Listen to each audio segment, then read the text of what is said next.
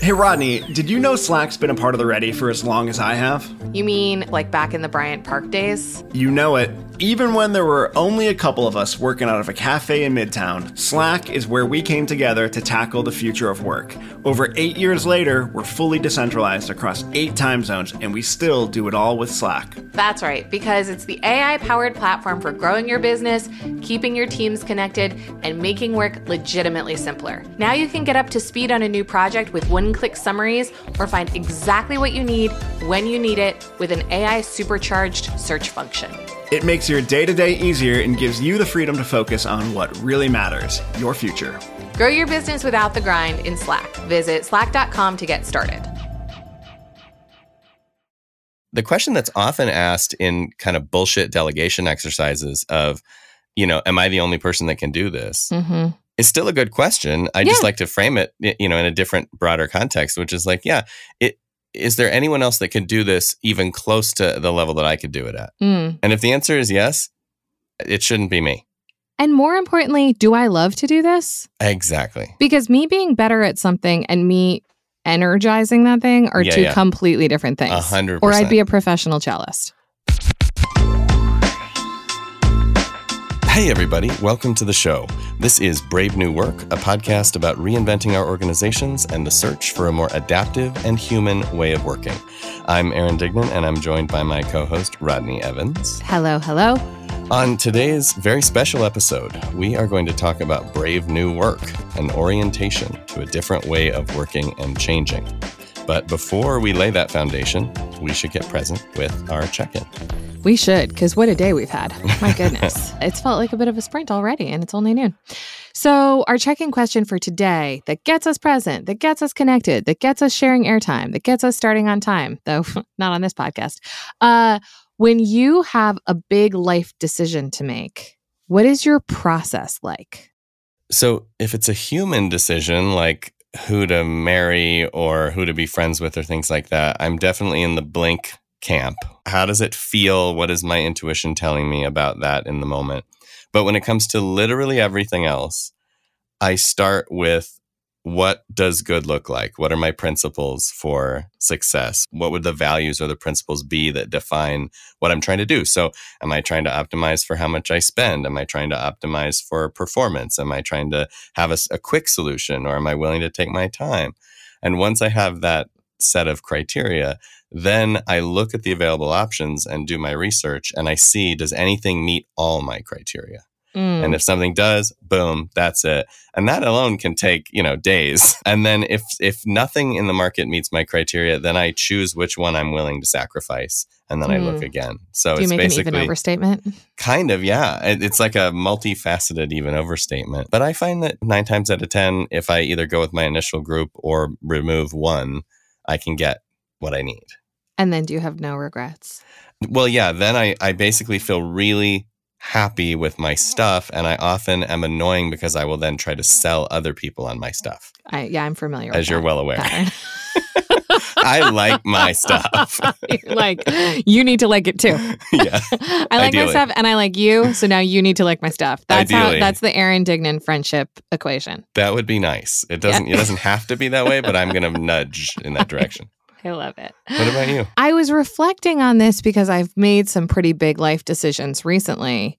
And what I've realized is that I have a process that's evolved in my adulthood that I think might be a little bit unique. Mm, which is that when I have an idea about something like getting a dog or buying a lake house or moving a family member or something like that, I'll do a batch of initial research to sort of like map the territory, similar to Mhm. you. But I don't usually get into a lot of depth. I'm Okay. definitely the person who like wants to go right to the first date. Like we're not swiping for a week. Like there's it's just Looks like good. let's figure this out.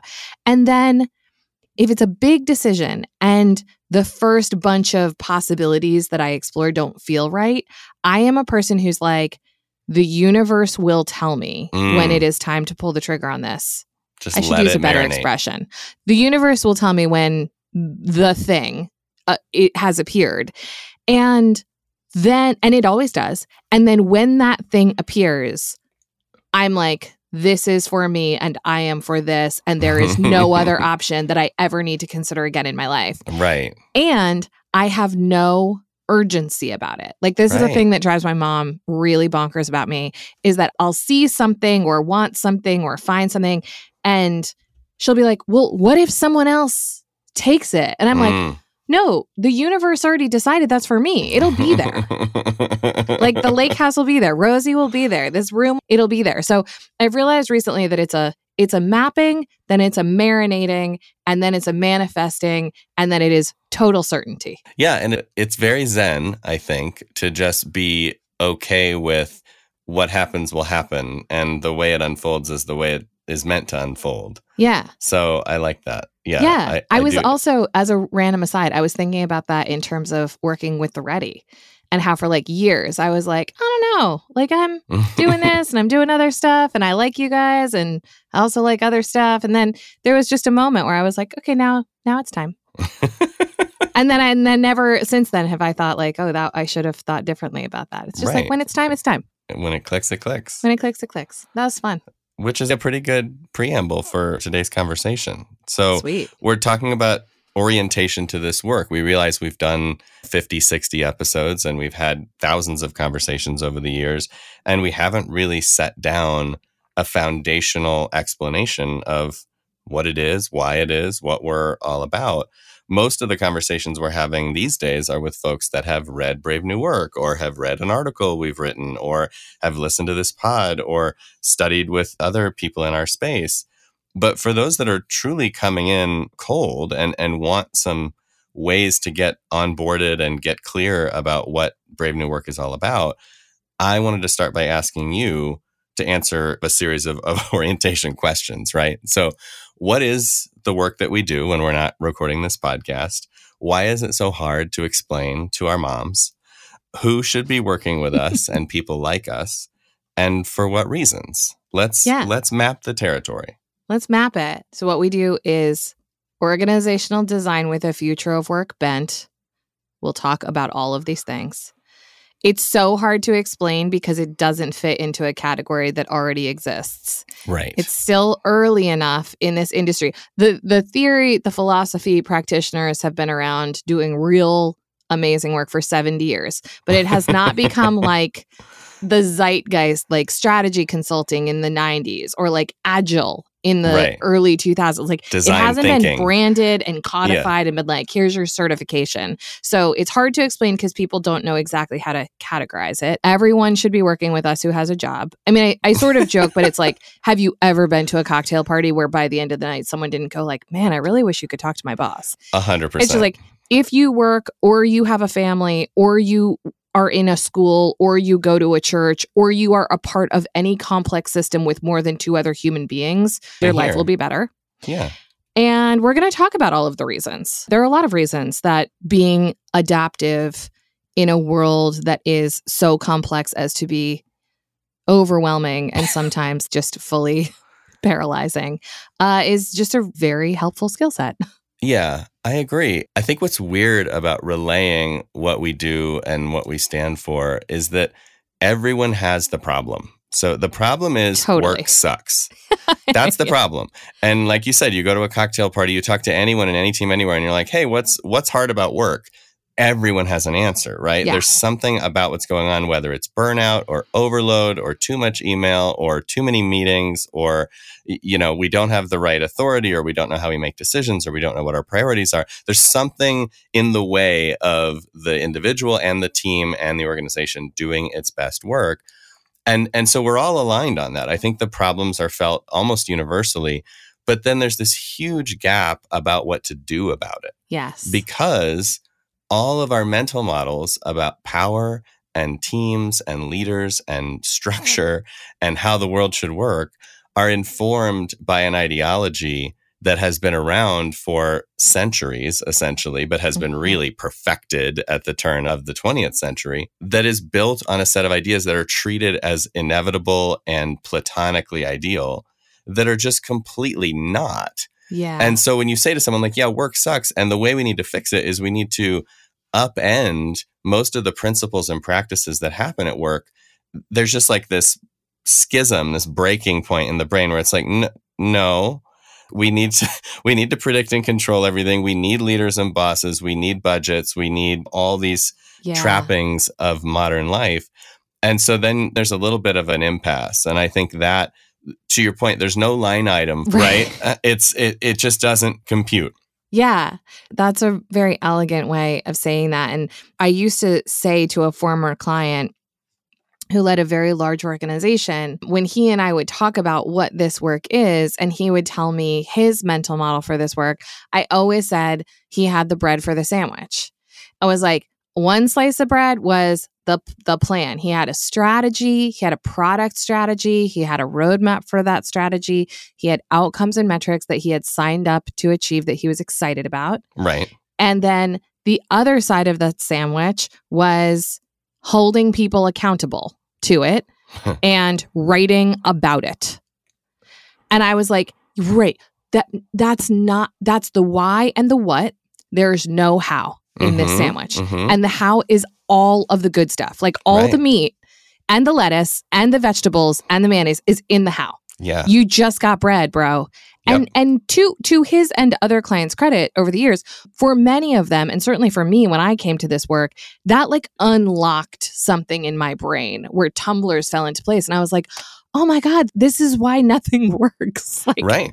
Right. this is why change management doesn't work. And this is why strategy consulting doesn't work. And this is why digital transformation doesn't work, is because it's just bread Yep. and and that is a hard it's a hard thing to dive into when everything that you've been taught and socialized to and read and educated for in your entire life from birth to your internship tells you it's not about the how and and just to play out the the metaphor for a second it- you know bread is delicious right? Like bread is bread is the part of the meal that you eat too much of before the meat comes right? That's right. And so and so i get it right? It's very it is very enticing and very compelling to spend most of your time on those things and it feels like you are controlling the outcome in a way.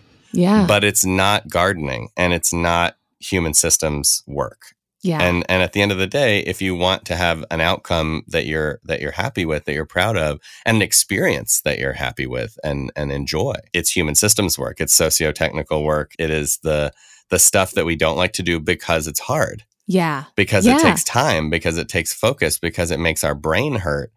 And so often we liken this work that we do to personal training because it's very exciting to buy the latest diet book and to Mhm. sign up for the latest app and to track this and to track that and to weigh in every day. and to be like i'm going to weigh 115 pounds at the end of this That's my goal, right? That's all one wonderful stuff. yeah But you it. know what really makes the difference is at the gym at 6 a.m., broccoli instead of bacon. Like it, you know what I mean? It, it's Yeah. the stuff that sucks and that is a little hard. The thing is, though, to me, it only sucks when you don't know how to do it. Correct. It's like, you know, I'm in very good shape right now because we were home for 18 months and I wasn't in That's where you put your anxiety. Yeah, exactly. That's right. And I always thought that working on abs was just inherently painful Right, and terrible. exhausting. And I hated it. I was just like, I don't want to do that. It's objectively terrible. You know when it's not terrible? When you have ab muscles. it actually feels kind of great. Exactly. It's like, I can plank forever. I'll plank until you die. Right. But now I'm not like, this is horrible anymore. Now I'm like tuning into nuances that make it more compelling and more effective Right. and more all of those things. And like, I was thinking, we were just in a meeting with our growth circle this morning, and I'm doing OS work for that circle. Having so many moves now around the instantiation and design of a team and being able to like really see through something that is complex and be like here are the levers which one should we pull Yep. that is it is such a good feeling it's such a good feeling it's a different kind of control Yes, absolutely. Because it is in some ways back to the flow concept of yeah you know mastery and anxiety yeah and thinking about yeah when you don't do sit-ups when you don't work out every day when you don't do intentional organization design the first meeting's rough. Yeah. It just is, you know? it doesn't But- feel good. but if you build that capacity and you build that understanding and you build that mastery, then it's actually quite fun. It's so fun to express your ability in an It area where you've actually grown and cultivated ability. And the other thing that is so now I feel like I'm just pitching the case for everyone on earth to become an org designer. But I feel like that's what happens with our clients. Like they Yeah. do ultimately just become org designers Everyone in their needs to own be a little bit. places. Um is like when you have a company and you have too many clients or you don't have enough customers or you have a product but it, it's too early or the fit isn't right or the pricing isn't right or whatever the old way of doing things invites you to try to control an environment that you can't and that Mhm. is so stressful and exhausting Yeah. and our way of doing this work, it's like, oh, if you're a tech company and you don't have enough users, let's look at your OS and let's Mhm. like dig in and see what you could be trying. Like that gives you such a level of agency in a world that is so uncooperative Right. all the time. Right. Focus Rather where you like, can actually do something. Don't make a thousand cold calls. There's a better way, you know? You know, speaking of those problems that you just outlined, let's set the stage for the kinds of problems that our clients and and organizations like them going into this work are sitting with when they come to it. So if you're listening and you're like, I don't know if this is for me, what are the kinds of problems that would signal that this is for you? Yeah. I mean, the one that I hear a lot from big companies is feeling like they're spinning their wheels. So Mhm. I hear a lot of narrative of everybody's working really hard. It's not that people aren't Right. doing It's all stuff. 60 hour weeks. yeah, we're just we're grinding, but nothing is really happening. Like it doesn't feel like there's a lot of momentum. It doesn't feel like there's innovation. It doesn't feel like there's value creation. Where is all the effort going?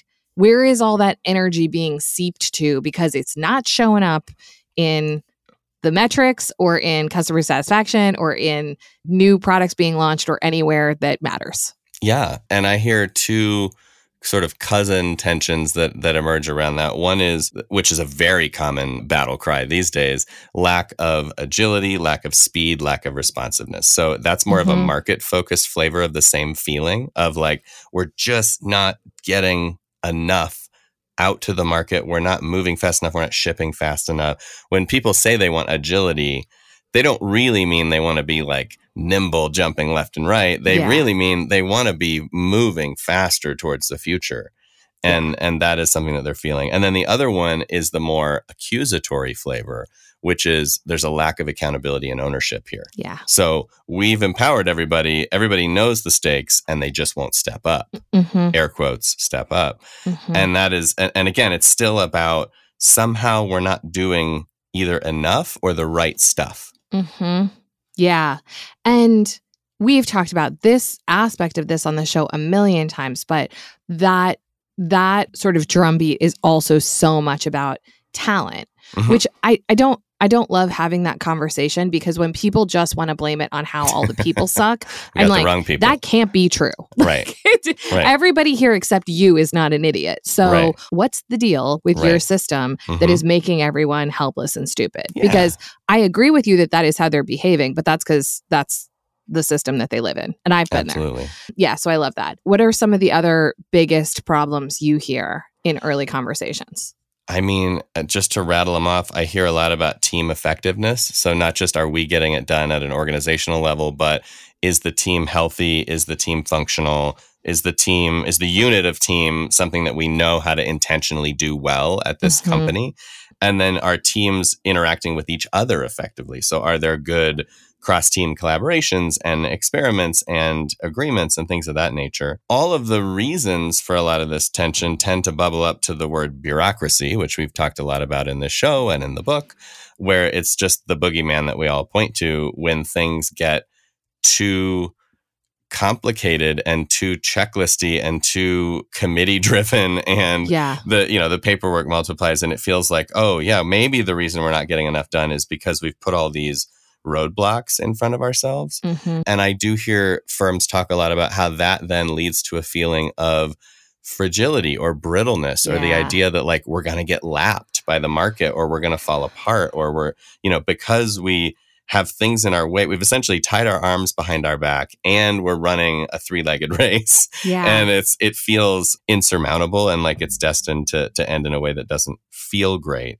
So and in tho- that those are a few more. situation, I also just feel like specifically everyone who has had the lived experience of working in a system like that understands that there is no slack in that system. Of course. So in in addition to running a three-legged race with your arms tied behind your back, like now there's a water feature yeah, that a you need to cross. Yeah. Yeah, you're not going to make it well, and and and basically, we need you at hundred percent all the time, forever. and yeah. and there's no, there's never going to be a moment to catch your breath, which of course leads to burnout. yes. And I think ultimately, even as a leader or a founder or someone who is able to perhaps have the power to distance themselves a little bit from that effect.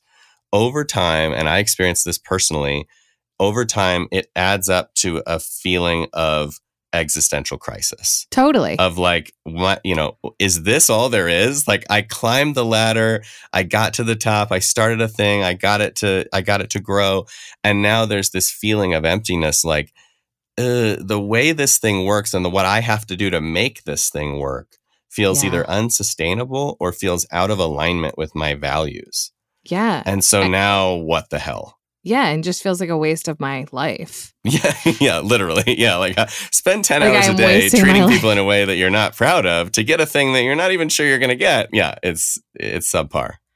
And just to click into that bit for a second, I'm going to say this out loud and I'm not even sure that I believe it yet, but I think I do.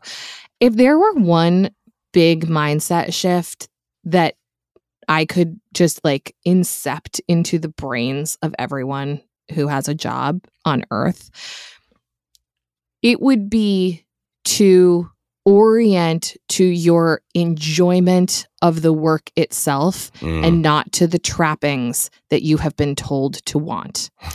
Because it, I just get into conversations that are infuriating where people are so hung up on the ladder, on the title, on the bureaucratic gold ring right. that they don't even like, they're not even tuned into the fact that like they hate every second of their 60 hour week and everyone that they work with, including their toxic boss right. and they are striving to something that is not going to make it better at all.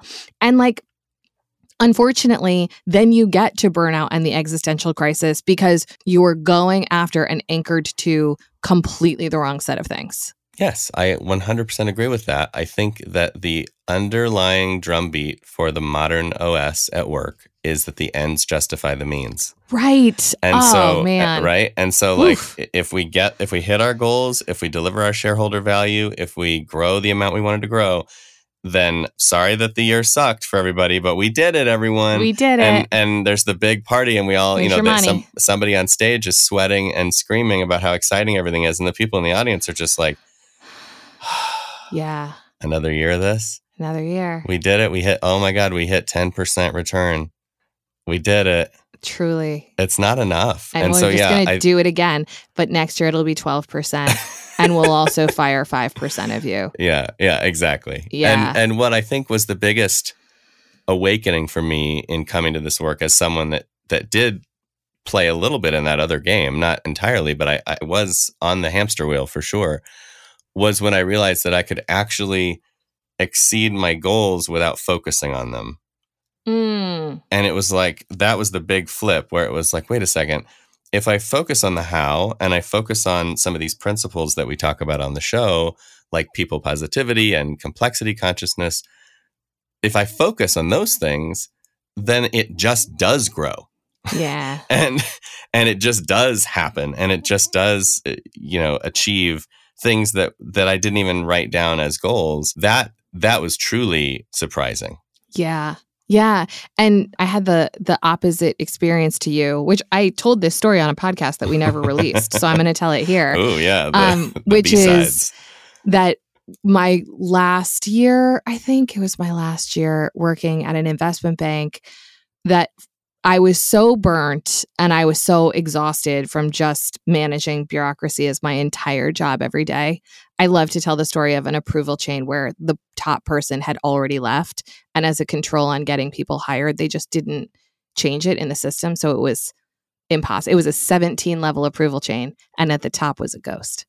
But the actual story I wanted to tell is that like that was my whole life was just every day and then getting Right. screamed at because someone couldn't make the hire that they wanted to. My last performance review, rather than filling out the template that I was asked to complete, I just drew a picture of a cemetery and on each of the headstones wrote a project that I had invested a lot of time in that never went anywhere. and I was just like, this is my year. Pay me. Uh, yeah.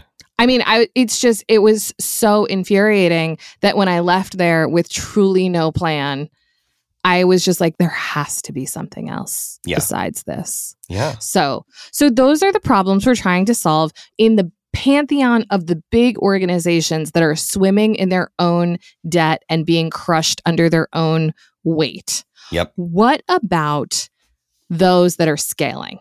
So, we have had a lot of conversations lately with organizations that are earlier in their journey, haven't created a whole pile of debt to navigate yet, and are trying to scale up without making the same mistakes that their dinosaur bureaucratic predecessors have made. So, Yeah. what do you hear from those folks about what their beefs are?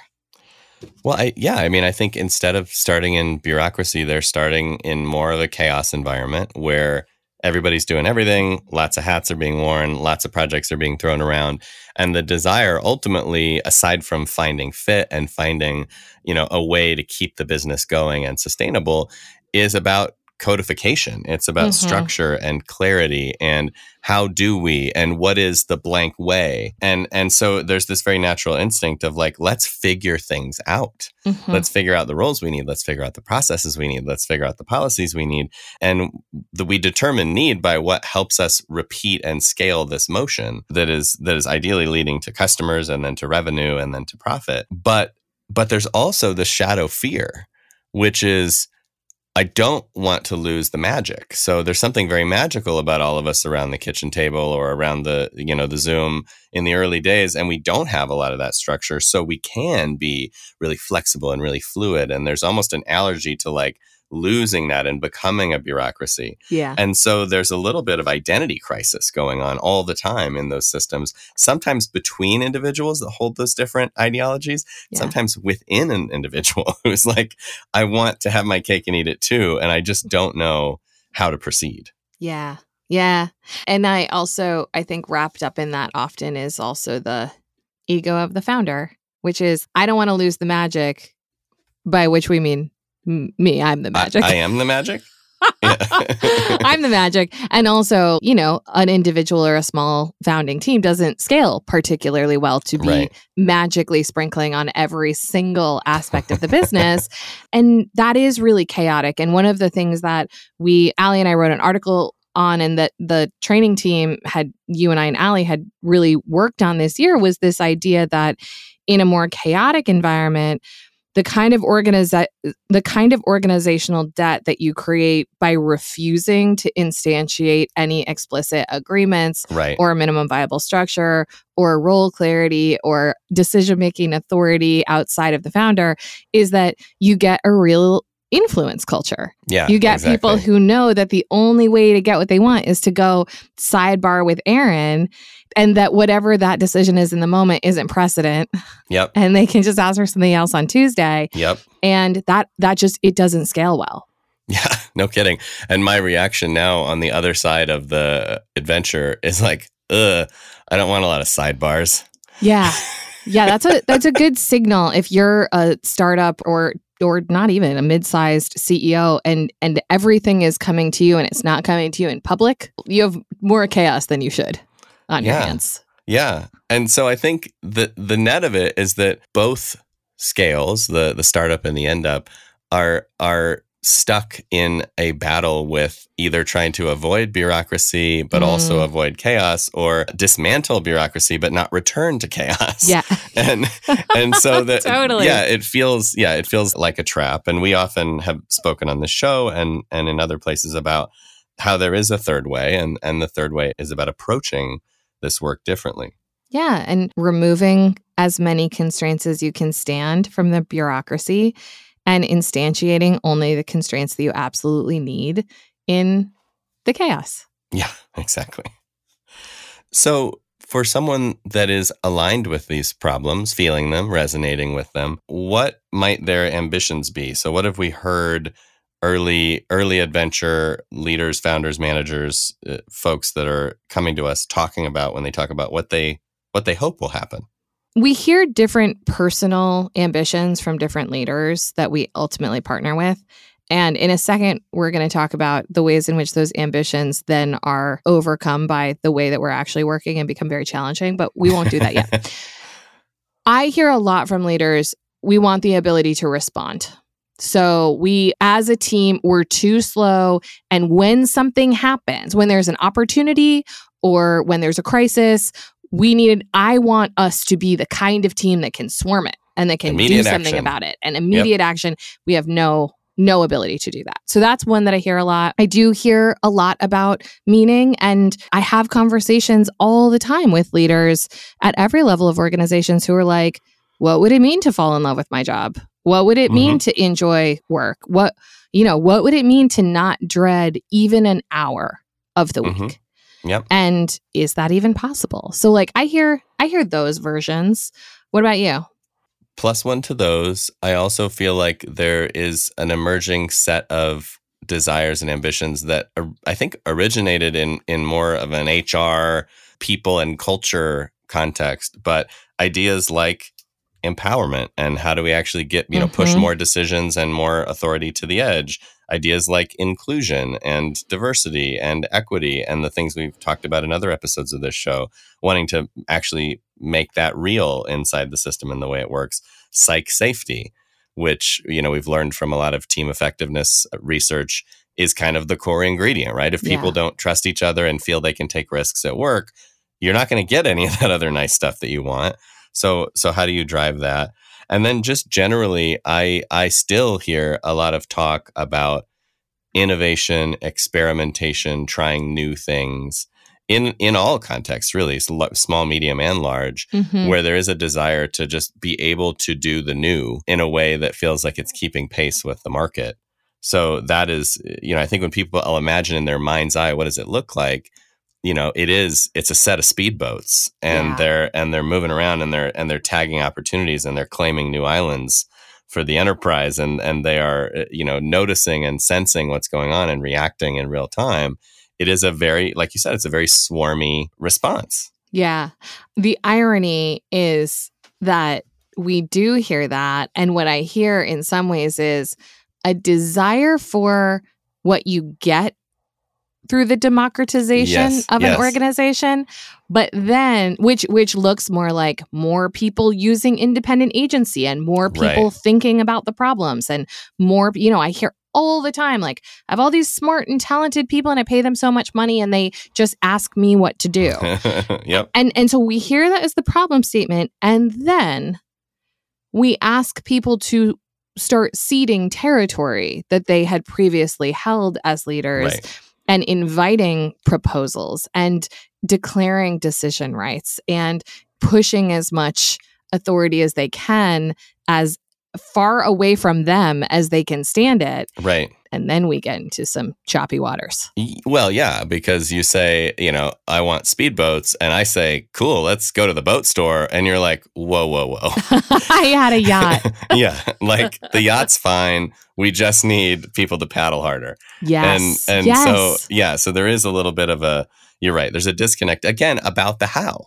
Right? The we how. want the bread, we want these outcomes, we want these capacities in the system, but then how do we get them? So unpleasant so unpleasant for people you know you know why because it's so scary yeah. because it's so scary because the person who has been at the helm of a cruise ship for 20 to 40 years right. is not going to be super comfortable standing on the beach watching a bunch of speedboats which is Right. effectively what we're asking them to do Right. Right. and they're still going to be held accountable in all likelihood, even if it's Mhm. a CEO. Like they still Yeah. have board members and shareholders and whatever. Everyone at some level who is a power holder and is going to be asked to cede that power in order to have an empowered organization is taking a personal risk. Yeah. Yeah. Now, it's the right risk to take because chances are the way that you're doing it now isn't going to work. Right. For, or it's not going to work Right. forever. It's not working as well as you want it to be, which is why we're even in this conversation to begin with. But we cannot overlook the fact that it feels pretty terrifying Absolutely. to be like, hop in a speedboat, uh, get in, loser. We're and it's much it's much easier i think to explain away an inevitable failure by saying i did all the right things right? It's the it's the 100%. nobody ever gets fired for hiring ibm thing. Like yeah we brought in accenture we did the checklist we did we did the playbook that everybody's always done and you know what it didn't work but that's because the people didn't try hard enough yeah. not because I did anything wrong, because I did the playbook that we all learned at Harvard Business School. So I think it, it is true that it's that you are at equal risk. In fact, probably at more risk in the Yeah. current system. But it is also true that you might not be at as much personal risk because you're you're sort of under the protection of the current operating system. right. Right. Yeah. Absolutely. Yeah, the grace and favor of the king. And, you know, we've had a lot of conversations in the last year internally about power structures and power literacy and power dynamics. Yeah. And I would say uh, in my own education, which was sorely lacking around some of those topics, what I have realized is like how much there is there. And if you are not someone who is power literate, not just about reputational, uh, not just about the various types of power that exist in a system, and maybe you can talk more about what they are because I know you know them off the top of your head, but also about power related to carrying specific identities, et cetera. Like if you're not willing to understand that whole landscape, at least with a 101 level of fidelity, you're going to suck at this. Yeah. Yeah. Like you cannot play this game and also act like a king. That's right. That's right. And I think just the acknowledgement that there are different forms of power and that they play a role in the different layers or or lenses on the organization is a big part of the awakening, right? Because there is Yes. a formal structure and there is an informal structure to your organization. And so just acknowledging that, right? There's the way things are supposed to get done and the way they actually get done. Mhm. And then there might even be a value creation structure, a way that we organize to actually ship things and make things and innovate that doesn't match either of those other two systems. So Mhm. there's a kind of a power slash structural story in the organization as a, a network. And then when you look at individuals, as you were saying, there are all these different kinds of power that we can hold. And often as a leader, we hold all of them. all of them. Yeah. And so we don't recognize that they are different, that they can be distributed differently. But, you know, positional or legitimate power, right? The power of the role. I am the president of the company. I am the CEO. I am the primary shareholder, what have you. That's a power where the position itself confers a set of authority, which would be very different from a reputational power or an expert power, where it's just like, you know what? People just trust Rodney on that issue. Like they Mhm. just want to go and get her insight on that thing. And so that is, you know, that's different. And there, and there are so many different flavors of this coercive power, expert power, informational power, connection power that that if we don't even talk about them, we don't know how to design for them or design around them. And then we're kind of stuck. And and I think giving up the control or giving up the the concentration of all those forms of power in one individual is super scary because we Mhm. don't know what we're getting. But if we start to talk about what's the trade, yeah. then then we unlock a lot. And that's Yeah. always why I go back to the roundabout example when it comes time to talk about power. hmm Do you want to talk about the roundabout example in case there's anyone listening to this podcast that has not heard this spiel? Yeah. So the way I talk about it in the shortest possible terms is that there are two different operating systems and two different forms of power at work in the intersection with a light, like the signal controlled intersection versus the roundabout. And in the light, basically, it's a kind of coercive power. I tell you what to do. It's green, it's red, etc. And in the roundabout, it is more like the power of design. Like you design the roundabout, but then no one's running it. No one's no one's at the helm of that thing being like, all right, you go, you stop, etc. It just kind of works. And so when we talk about organization design and setting the table and building the chessboard, so to speak, of your organization, I often refer back to that and say, look, who has more power the designer of and and operator of the stoplight or the designer of the roundabout. And when you really play it out in your head, it's like, well, what is power? Well, power is getting things to do what you want. And if you look at the statistics and the data, the roundabout just does a better job at getting the designer what he or she wants. It's it's safer, it's higher throughput, it's cheaper to build and maintain, it's better when the power goes out. And so they have more power, but they don't have to be there. And the joke I love to make is they get what they want, but they get to sleep in.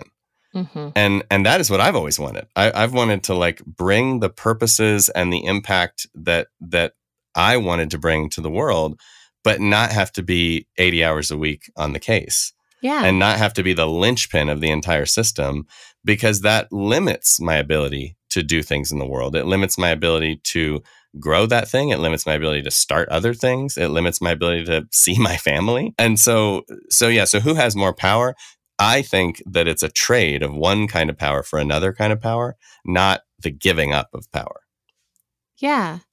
It is and and it feels it feels different. And one traditional OS stoplight power is very egoic and it's very competitive. And it is intoxicating because it's like you go when I tell you to go. And unless and until I tell you to go, you just sit there and don't worry too much about it. Yep. And if there's no car coming for 50 miles and it's a pitch black night, don't worry about it. Just sit there. Just sit there. Sit. And you know what? For a lot of people in this world who want to climb a ladder and want a lot of external trappings, it feels great. Mm-hmm. And also, it has so many failings. Yeah. One of which is that you have a bunch of people who are not paying very close attention. And right. in a roundabout, you know, one of the things that we like to tap into in groups is the feeling of driving in a roundabout, which most people don't particularly enjoy. Right. And it's because we're not used to it. And having the level of agency that we have to keep ourselves and one another safe while we follow a couple of simple rules feels pretty scary until we get the hang of it. Yeah. And so yeah. it's very easy to go through one roundabout one time and be like, let's never do that again. Let's mm-hmm. go back to you telling me when it's my turn. But ultimately, over time, that's the shift that we're trying to get to. And so leaders and anyone going on this journey have to understand both sides of that equation they're not going to understand it for real real until they're in it yes. but at least understand that that's what's coming that yeah. the day that you stop directing traffic in whatever place and at whatever level of risk you can do that is going to feel like a loss that you have to grieve.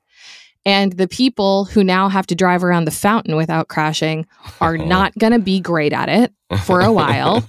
and they're also not going to love it naturally immediately.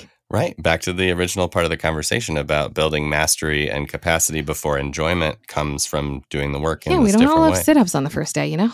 Yeah, exactly. Exactly. Yeah.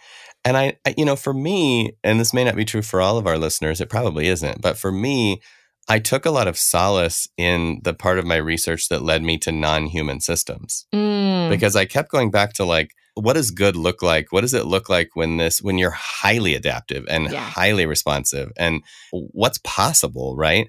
and and it is in looking at ants and neurons and immune systems and mushrooms and mycelium where i was like whoa. Yeah. These things are without any central cognition acting like one big brain and doing incredible things in the world, right? They're accomplishing their goals without anybody driving and then finding parallels in things like the internet and saying, whoa, yeah. the internet has no CEO. And I read in a passage in one of my favorite books on the shelf here. Someone asked, it was like a president of a company, they asked one of their VPs for an introduction to the CEO of the internet because they wanted to get to the bottom of what the plan was and what the roadmap Who was. made that? Yeah. Isn't that great? That's so and, good. And it's such a that is such a silly question now, but it's such the same kind of thinking that goes into this way of working and and challenge where people are like, you know what? That's all well and good, but who's the CEO of the internet? Yeah. And it's like it doesn't need the a forest CEO. doesn't have one.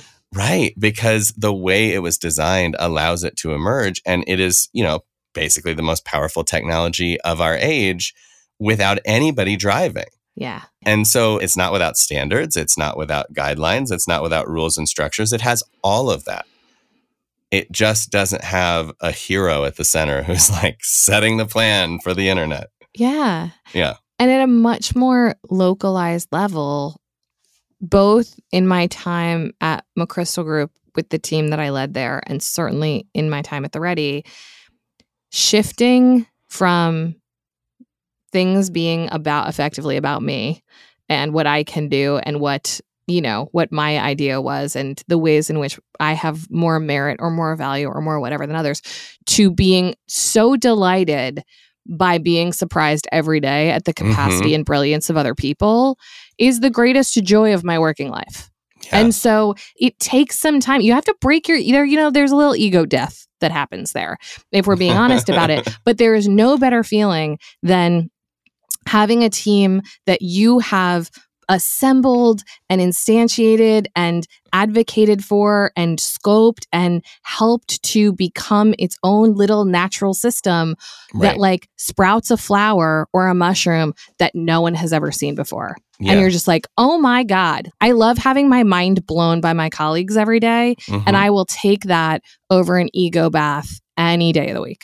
Absolutely. And I think I still take plenty of ego satisfaction from being like, I put a few of the ingredients in place to make this happen, right? Yes, and that of course. that's enough for me. Yeah. And I want to make it clear to anyone listening, it, it is not as if I don't think, and I'm sure this is true for you as well, although tell me if it's not, but it's not as if I think there's nothing that I'm great at or there's Of nothing that I'm the best at in the company. Of course, there are things where I think I'm good at it or I'm great at it. Yeah. But it's the difference between that being a role, a project, an opportunity, a moment where I'm a player in the system versus the linchpin holding it all together. also, at the core of what you just said, it's that you're not the best at everything, Right. which is what traditional leadership presupposes. Yes. that you are smarter at every aspect of a complex organization than anyone else who got there later or makes less money or you manage in some capacity. yeah, yeah, yeah. And that creates an untenable environment for everybody.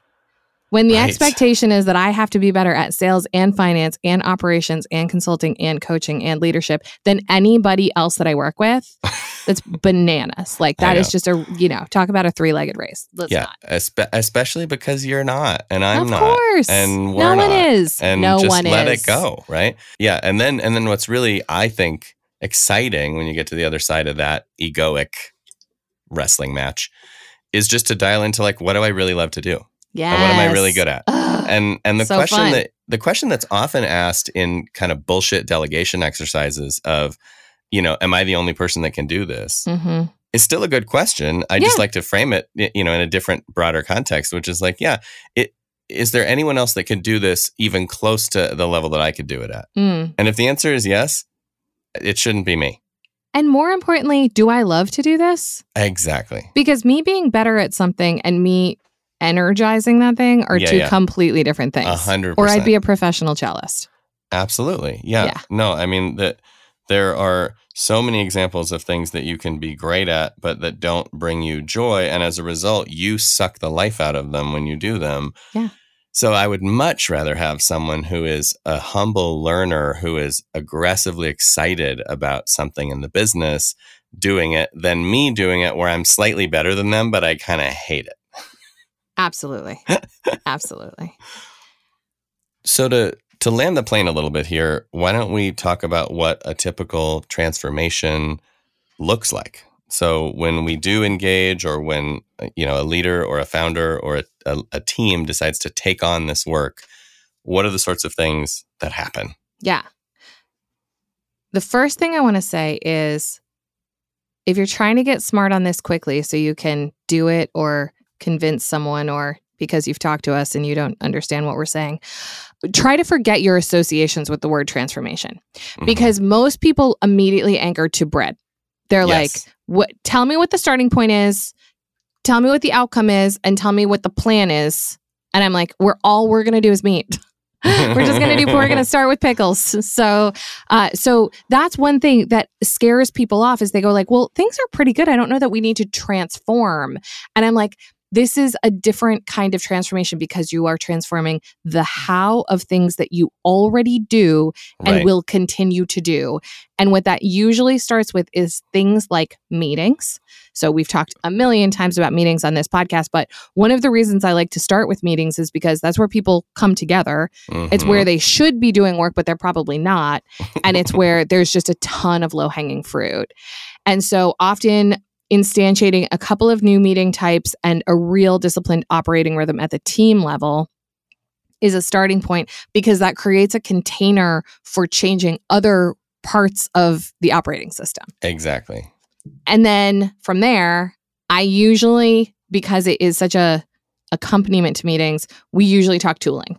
So, what tools are we using to run the meetings, like Kanban boards and shared workspaces? What are we using to do work asynchronously? Because part of what, you know, sours and spoils our meetings is that we try to do everything in them and then nothing gets done in between. So, Mhm. meetings and the accompanying tooling are to me the most foundational starting points and in some cases it doesn't take much to dial those in and in, in most cases it's a big shift to get those two pieces humming so that we can start to work on other things Yeah. Yeah. No, I think that's right. It, it and what you're touching on there are the kinds of things that create the capacity for change. I'm always on stage talking about change how we change because there's there's an idea that we're trying to get somewhere different in the meat, in the how.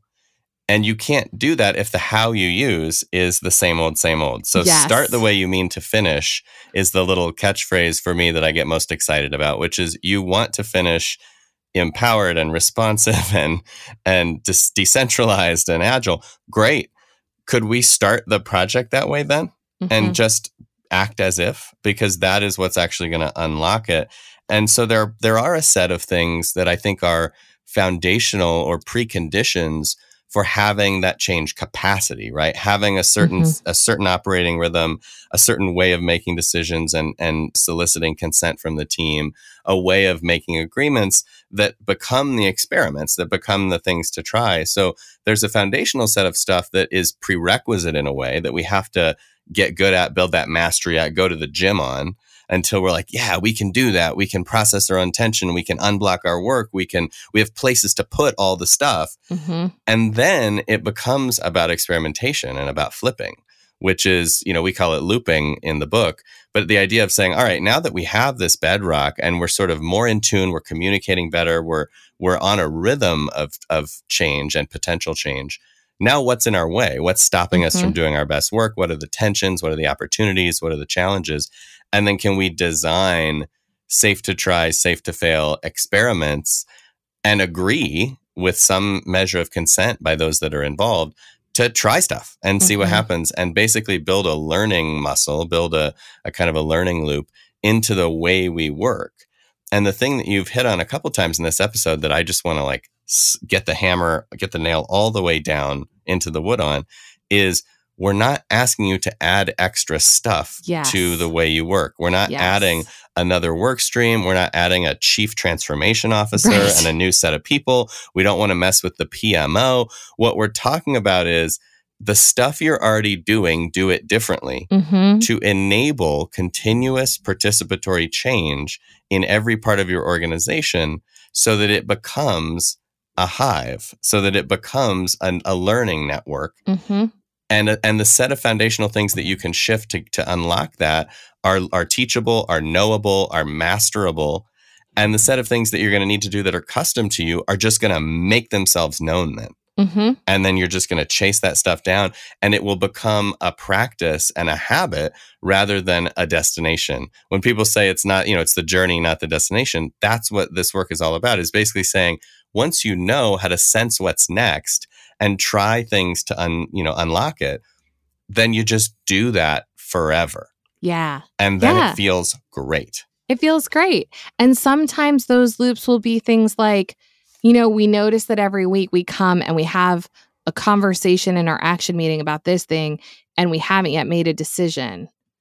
Yep. What's a decision making process we could try? Yep. Or or you know, it's our second quarter of working together and we have noticed that our budget has nothing to do with reality.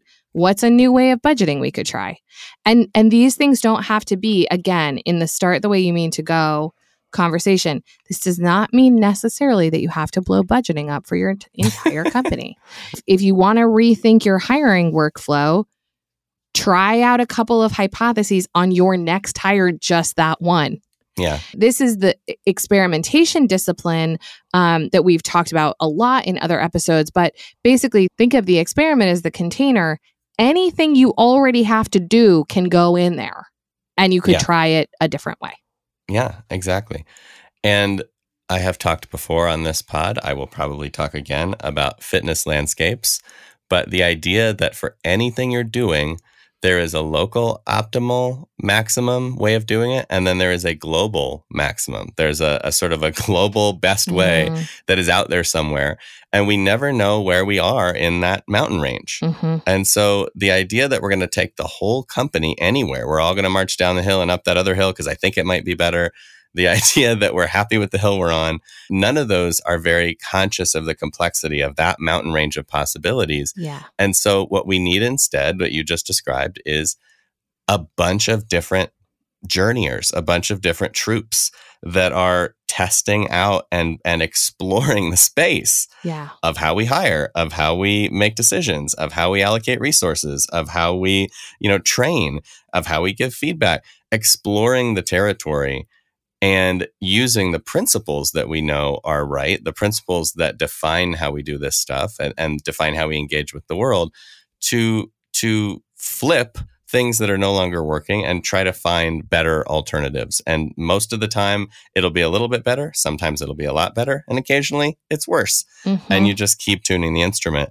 And I know for us, I can't think of how many times we have changed one of our meetings as the ready uh, in structure, but it's dozens of Yeah. times over the last Loads. six years. And and in the middle of that journey, sometimes I think you and I would look at each other and be like, the fact that we're changing this again means that we somehow failed. Mhm. But now what I think we've really dialed into is like, no, no, no. As long as we're doing it for the right reasons, it just means that the world is continuing to turn Something and changed. and there's we need a new thing now and and now we have the capacity to have that new thing without a lot of theater or hand wringing and it's it's quite freeing i think to just be in that responsive mode in every corner of the organization without having to have somebody driving that Yeah. Yeah, it really is. And it it gets us going back to the top of this episode, it gets us out of feeling like making a plan is doing a thing. Hmm And and this is why in a typical transformation journey, I always wave people off starting with structure. hmm Because structure is a plan. Structure is Mhm. not work. An org chart doesn't work. Reporting lines aren't work.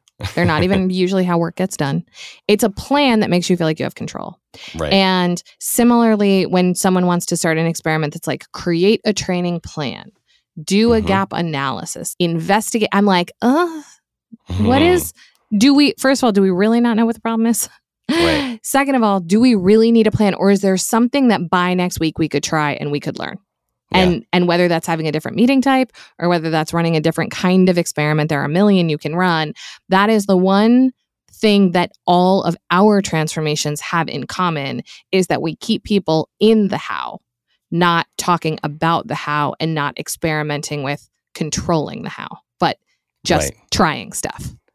Because in a complex system, the data is only in the doing. And so it just doesn't matter what you think and what you analyze and what you decide might be true until you have contact with reality. And for those of us that garden, and for those of us that have pets, and for those of us that have children and relationships, you know that a, a plan isn't going to mean shit, right? Yeah. That it is in the reacting to what is right now but we seem to resist that in the work context and i think once once we let that go all things are possible. That seems like a great place to draw things to a close, yeah? i think so. And if you liked what you heard today first of all i have good news for you. There's a lot of uh, exciting things ahead. A review of the podcast would mean a lot because it'll help this show and this message and this story reach a few more people who may need it as well A special thanks to Taylor Marvin for helping us out and making us sound good. Brave New Work is produced by The Ready, where we help organizations around the world change the way they work. You can get in touch with us by emailing podcast at The Ready. Now, as for you, thanks for listening. Go change something.